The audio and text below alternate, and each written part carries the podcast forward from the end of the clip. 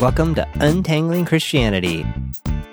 On this show, John and Gregg attempt to diffuse destructive ideologies, unsnarl confused ideas, consider love and truth in Christianity.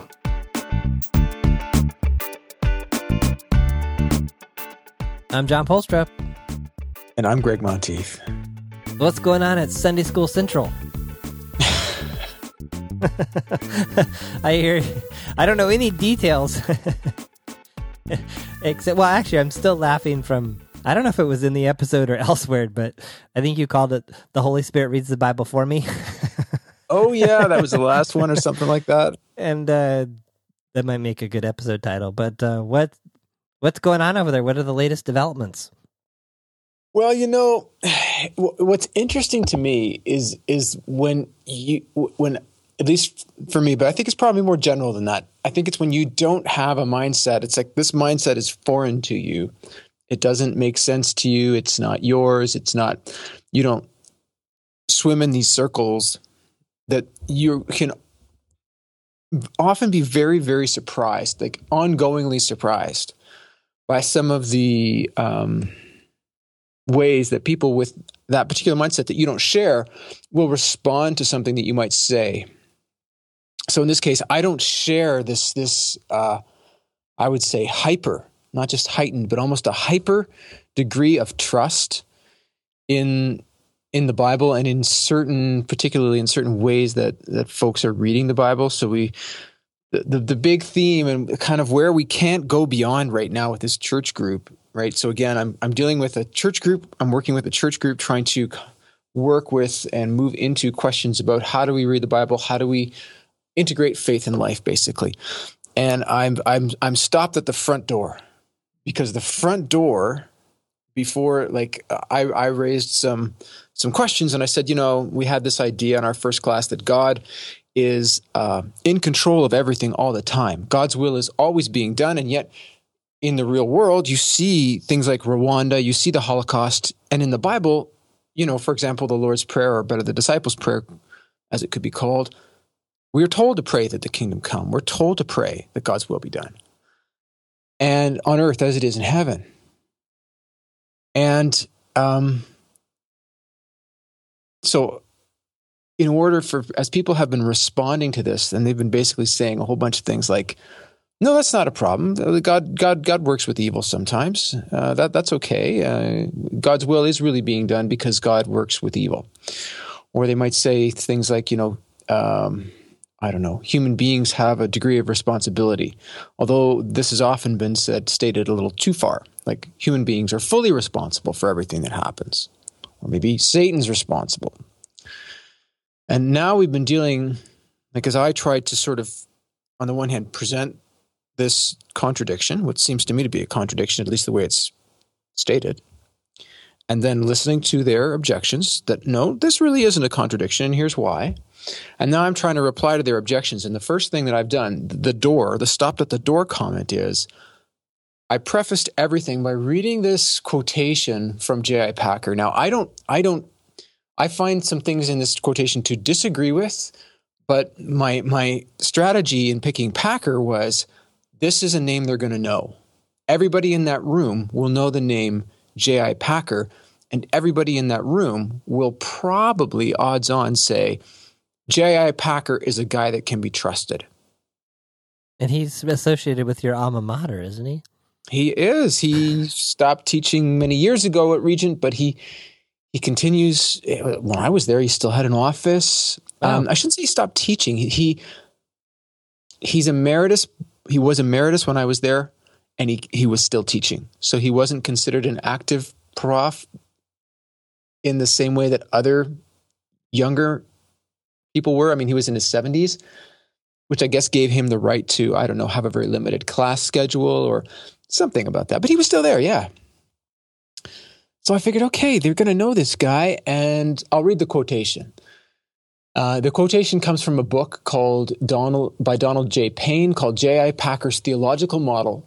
So part of this is a quotation of Packer, and part of it is Payne talking about Packer. But I think it's all quite these are Packer's ideas, whether in Packer's own voice or in the voice of this this author, this commentator. And what's the what's the purpose of Payne's book? Um, I think Payne is just kind of trying to lay out how Packer does theology. Right? What's his what's his method? What's his orientation towards theology? And in this particular case, he was talking about exactly what the issue was for for me that I was, you know, sort of speak at the door at with these folks. The intro issue was what's the Holy Spirit's role in terms of how you read the Bible? Um, how much responsibility does the Holy Spirit have, and what type of responsibility is that?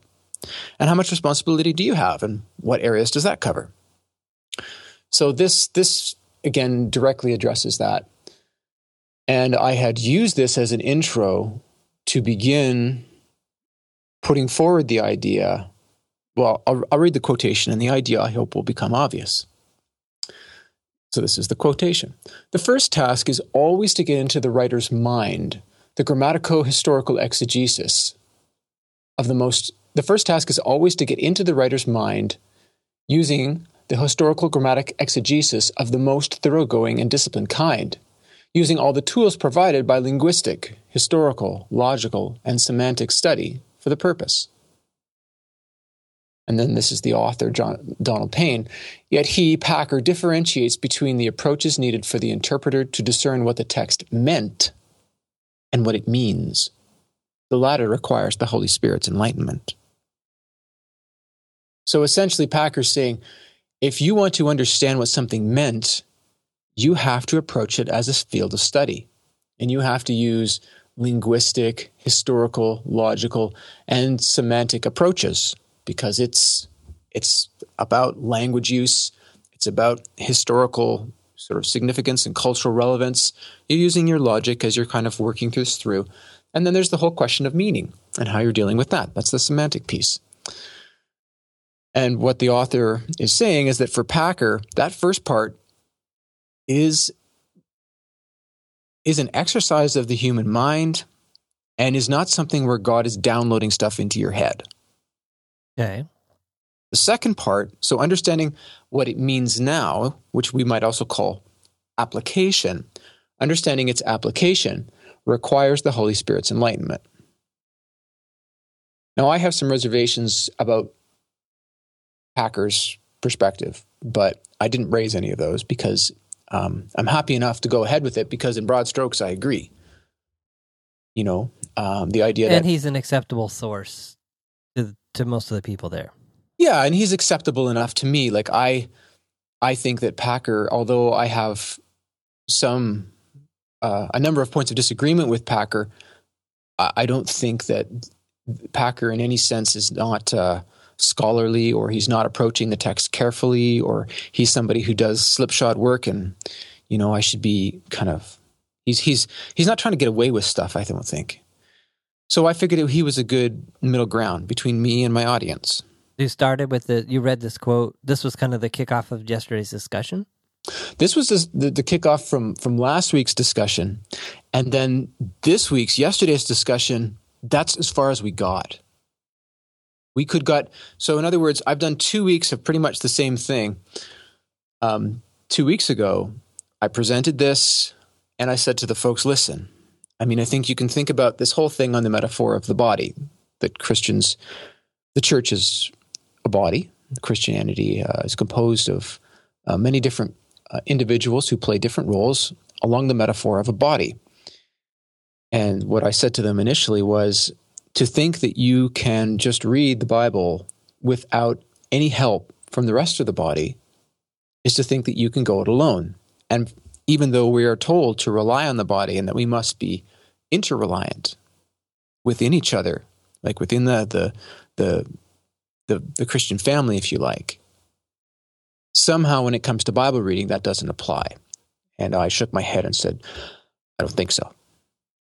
And then I went on last week and we looked at a passage, one of the passages they had raised by way of objection, which was Romans 8:28.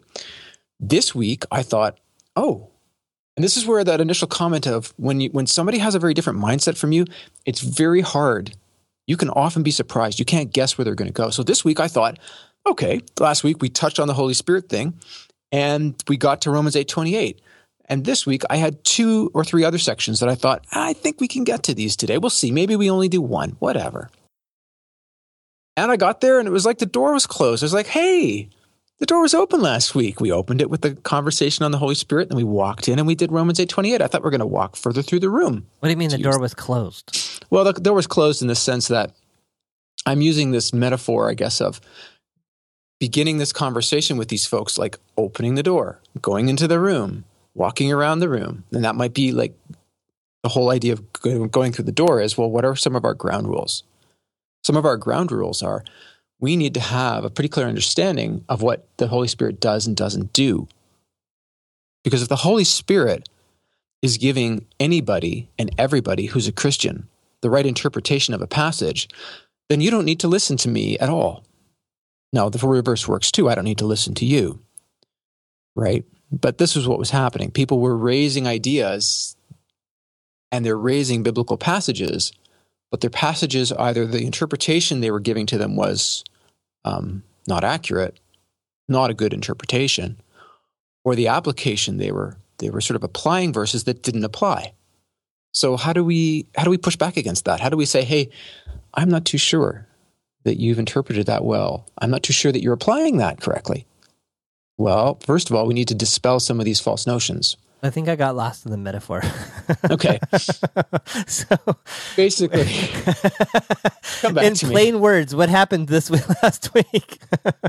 in plain words, well, two weeks ago we covered a bunch of ground. Okay, covered, we covered two ground. steps, and I got there this time, and all of a sudden it was like I hadn't covered a thing. So they'd had a week to think about stuff, and, and they had objections, or they're like, "Wait a minute," or they wanted to start at the beginning again they completely rejected the idea that the Holy Spirit does not allow them to understand the Bible well enough for that to be all that they need. So they had a week to think about it. And whatever J.I. Packer said didn't matter beans. Whatever I said about the body didn't matter beans. And they were where they were, which is we can read the Bible, and what we get out of it is what God needs us to get out of it because the Holy Spirit's helping us, and that's all there is to it. And what is that based on? Well, I think that's an excellent question, John.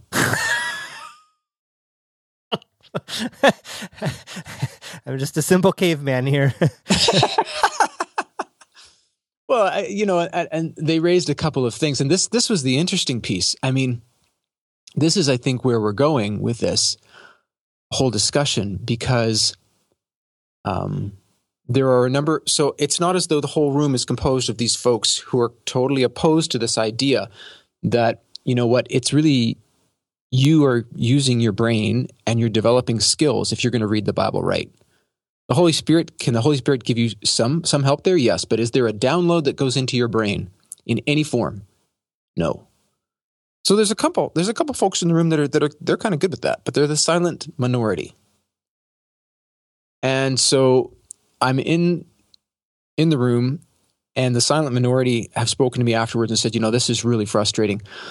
We're having a very hard time with this. We are just barely hanging on here. Um, you have this very vocal majority, and they're not making sense. Um, not only are they not making sense, but all of a sudden, you know, they are. It's their way or sort of the highway. Oh, uh, interesting.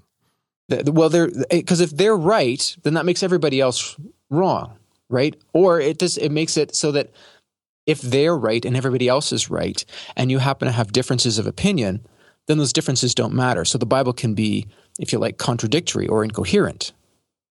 And those folks also have a problem with that.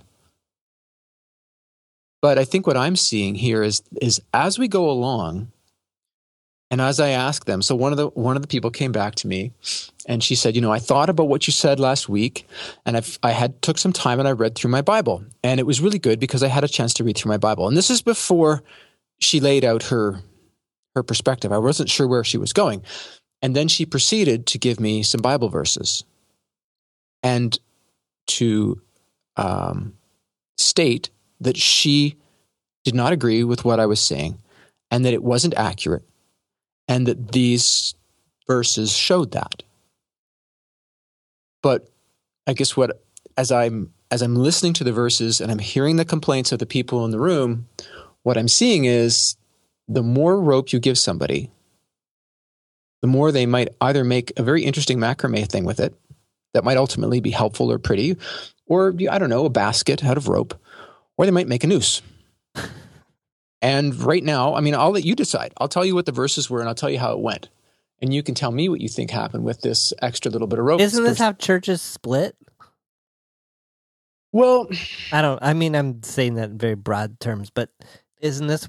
I mean, how we've gotten all these different denominations and all these different ways of looking at things. Well, I suppose so. Yeah, you could have a group of people, but but I mean, I guess what I would say is, I think this is how churches start splitting. Okay. So I think fragmentation occurs like this. I don't think, in other words, if I was to take that vocal majority my hunch, totally my hunch, this is a fictional kind of exercise. But my hunch is if we were to take that fictional majority, we were to have them have their own space and they would say, listen, we're fed up with being told that the Holy Spirit doesn't tell us what the Bible means.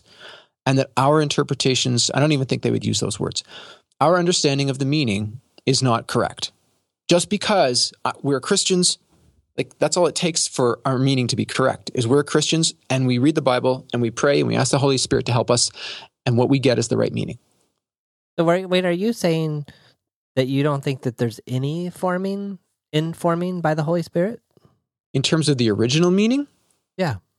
I think that the way that that happens in terms of a download no. No. Zero download. There's zero download that goes on. The Holy Spirit is not zapping my brain with stuff. And that would look like I, John, open to a particular passage, I read it, and as I'm reading it, I'm and I'm forming conclusions and having new ideas. All of those ideas are divinely inspired and and put there by God without doing yeah. any work at all. I just read, and all of a sudden, I'm just like, whoa, wow, when John wrote this in the Gospels, it meant this. And when Isaiah wrote this, it meant exactly this. Having done no work, having done no work at all, I would just know.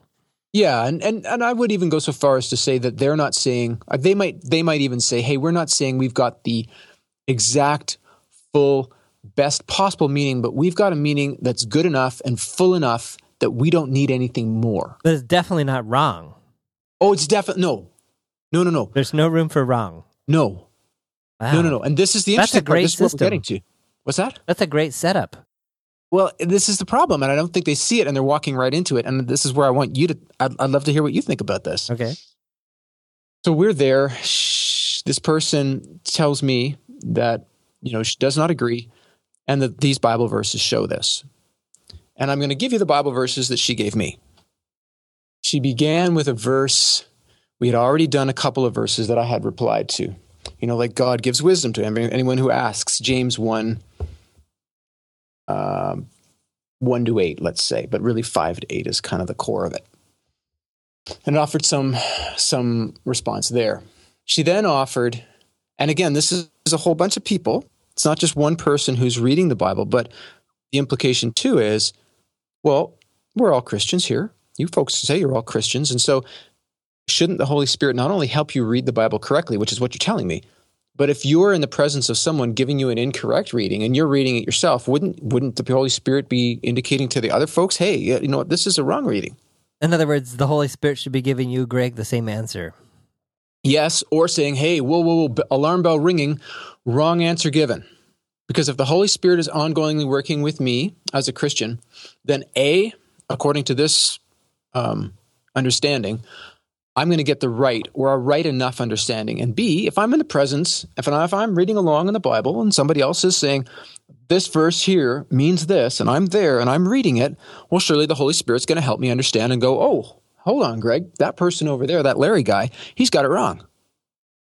You should mm. pipe up and say something because you know what? God's truth is important. So what happens? Well, we're sitting there. She begins to read off Bible verses she begins, uh, and I'll just do two of them that she did. Uh, the first one that she did was out of Proverbs. Proverbs uh, 37. No, pardon me. It was Job. Job? The book, yes. Yeah, I know. Well, no, what's fascinating is I'm listening to some this other podcast right now. It's called The Bible Project. Okay. And it's all about the wisdom literature. All right. And uh, I'll, I'll put a link to it in the notes. But it's it's kind of an interesting thing, and they're walking through what the wisdom literature is, and then they're doing two or three podcasts on each book of Proverbs, Ecclesiastes, and Job. It's really Right. interesting. Oh. Well, she, she cited me out of Job, and she read Job 32, verses, I think, 7 through 10. And I'll read them to you. It says, I said, Let days speak, and many years teach wisdom. But truly it is the spirit in a mortal, the breath of the Almighty, that makes for understanding. It is not the old that are wise, nor the aged that understand what is right. Therefore, listen to me. Let me also declare my opinion. And what she didn't read was verse 6, the verse right before that. And it begins like this Elihu, son of Barachel the Buzite, answered, I am young in years, and you are aged. Therefore, I was timid and afraid to declare my opinion to you. And as somebody noted, didn't when God addressed Job, didn't and this is this comes from the fourth person who was there, the three friends with Job, and then when fourth person approaches them later. And God chastises all four of them for being wrong. Hmm. So, in other words, Well, that's a, yeah, that's a classic proof text move, right? You just take a you take some verses that that seem to support what you think the right answer is and use it as support. ah, but this is not proof texting. This is the Holy Spirit. The Holy Spirit led this person to this passage to give it to you. Absolutely. Oh, She, the Holy Spirit led the person to the passage to tell me, and the people in the room agreed. Those these spirit-filled people in the room agreed, and yet this person has misused the passage. You know, the, the God literally undercuts all four of these people at the end of the book and says, you know, you guys don't know anything. If anything, Job knows something, and here's what you don't know, Job, by the way. So what happens there? yeah, but at what level? I don't know if I agree with you. What was the reference again? It's Job 32, and I would say start at verse 6 and read through 10. Yeah, so this is just one person making an assertion. Who? Elihu. Right? But it's it's in the Bible, so it's got to be right. I know. There's- No, I'm reading from a. I just grabbed something random off the shelf, which is a the New Living Translation. Some people will Oh, find right. that not literal enough. Okay. but uh, but it says, yeah, this translation says Elihu, son of Barachel the Buzite, said, "I am young and you are old, so I held back and did not dare to tell you what I think. I thought, quote." Those who are older should speak, for wisdom comes with age. Surely it is God's Spirit within people, the breath of the Almighty within them, that makes them intelligent. But sometimes the elders are not so wise, are not wise. Sometimes the aged do not understand justice. So listen to me. Let me express my opinion. So Elihu is giving his opinion Mm-hmm. Mm-hmm. that it's biblical truth because it came from the Bible. But it's not just biblical truth, it's spirit led instruction Okay. to tell me why I'm wrong. okay. And then everybody else who is spirit filled in that room Has the same conclusion.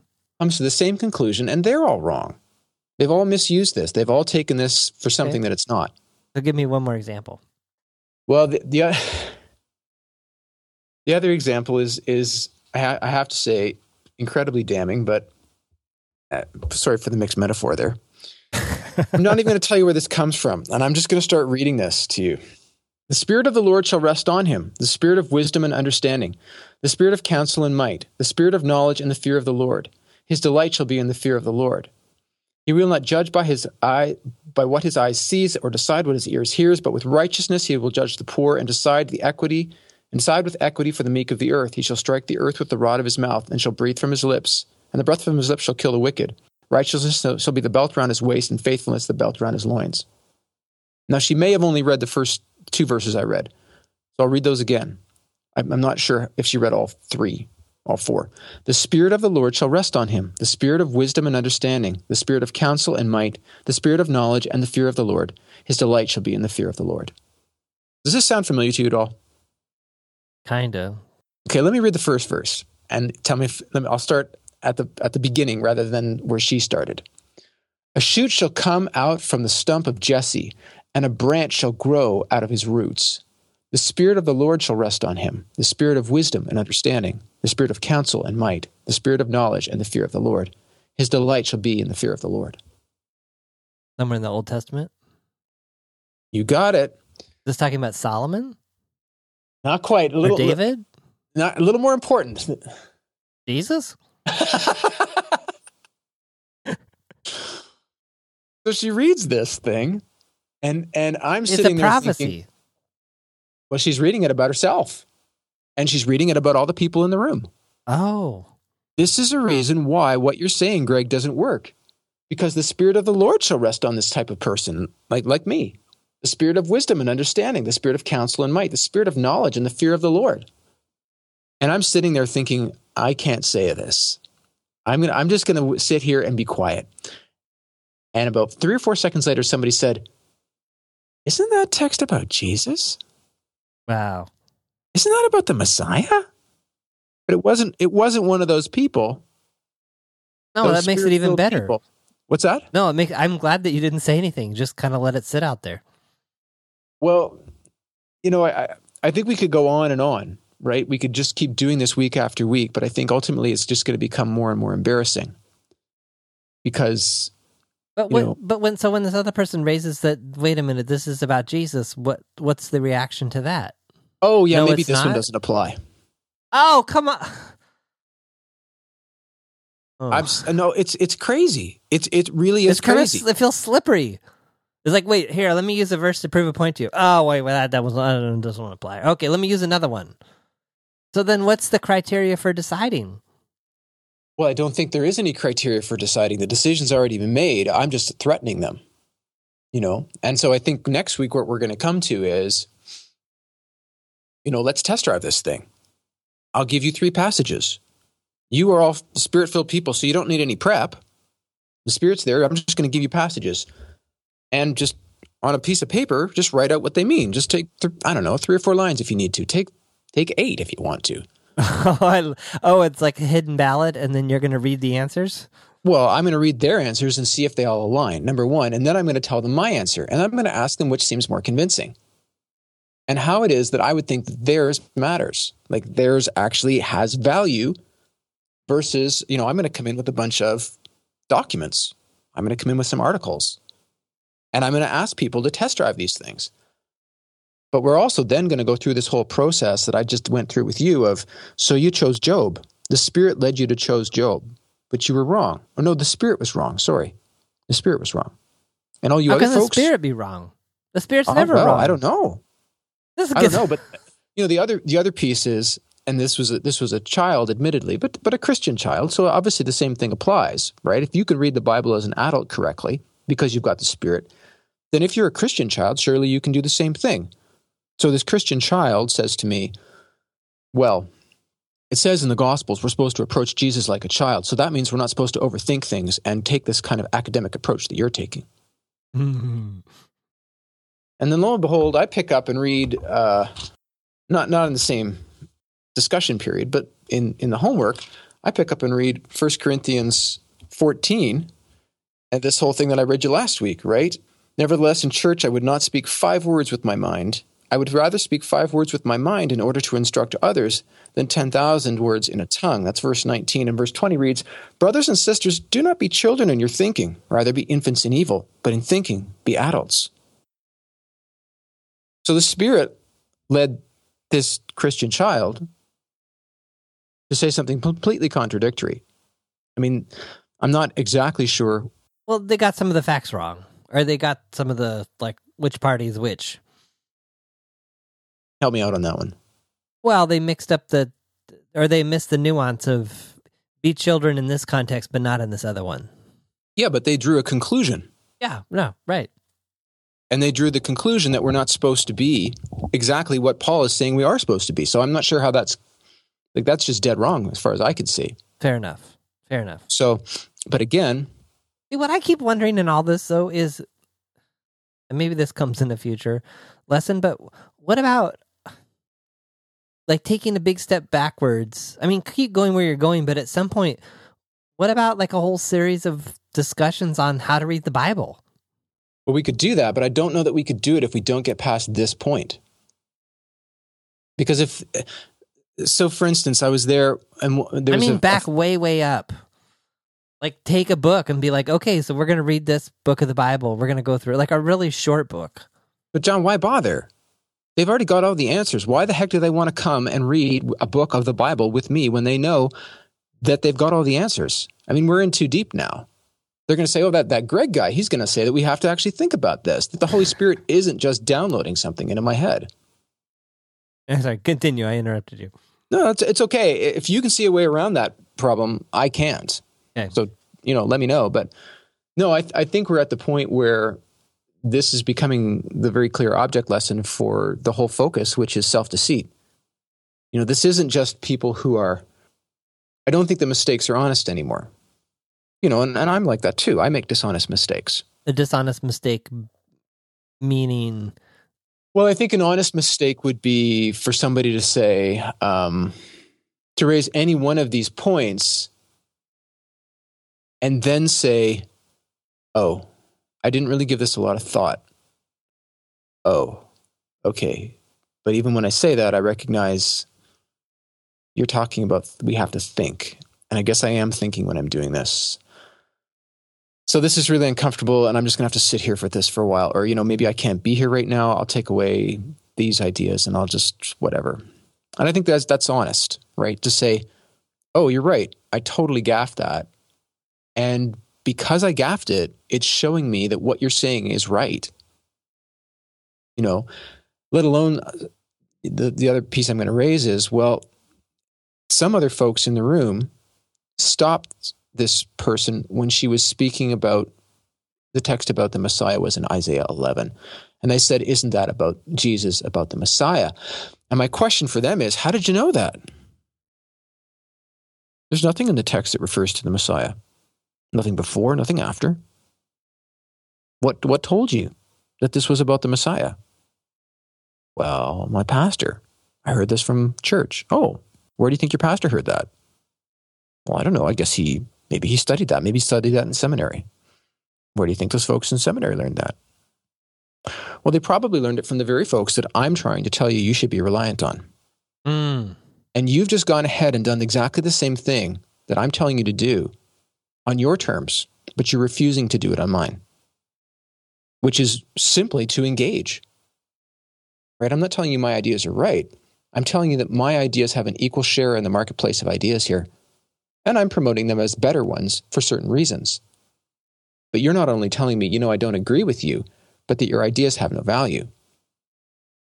Right? If the Holy Spirit does it all, for which you can offer me no proof, and here I've read, you know, um, I've got a big book here that I just got. I'm pretty excited about. It's called The Holy Spirit in Biblical Teaching Through the Centuries and Today by Anthony Thiselton.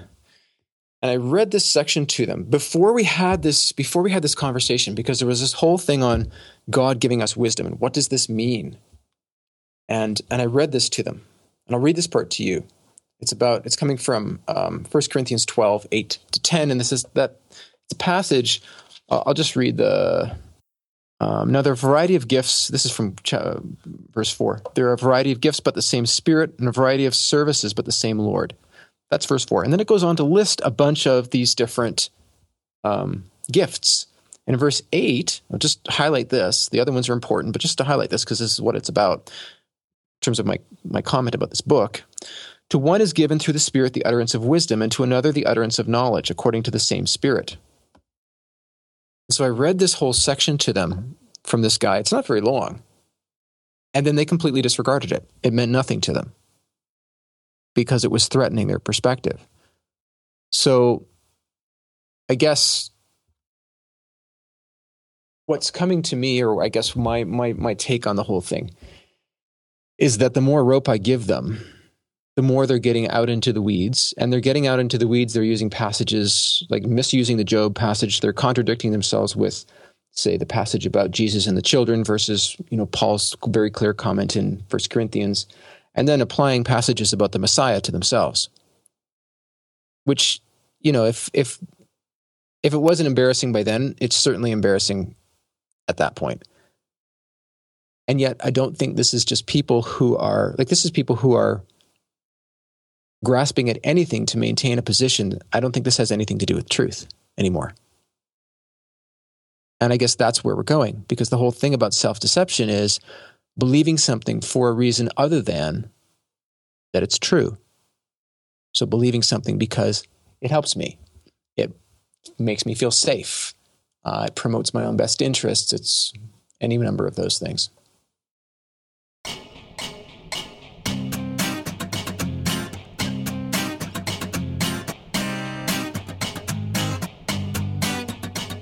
Thanks for listening to this episode of the Untangling Christianity podcast.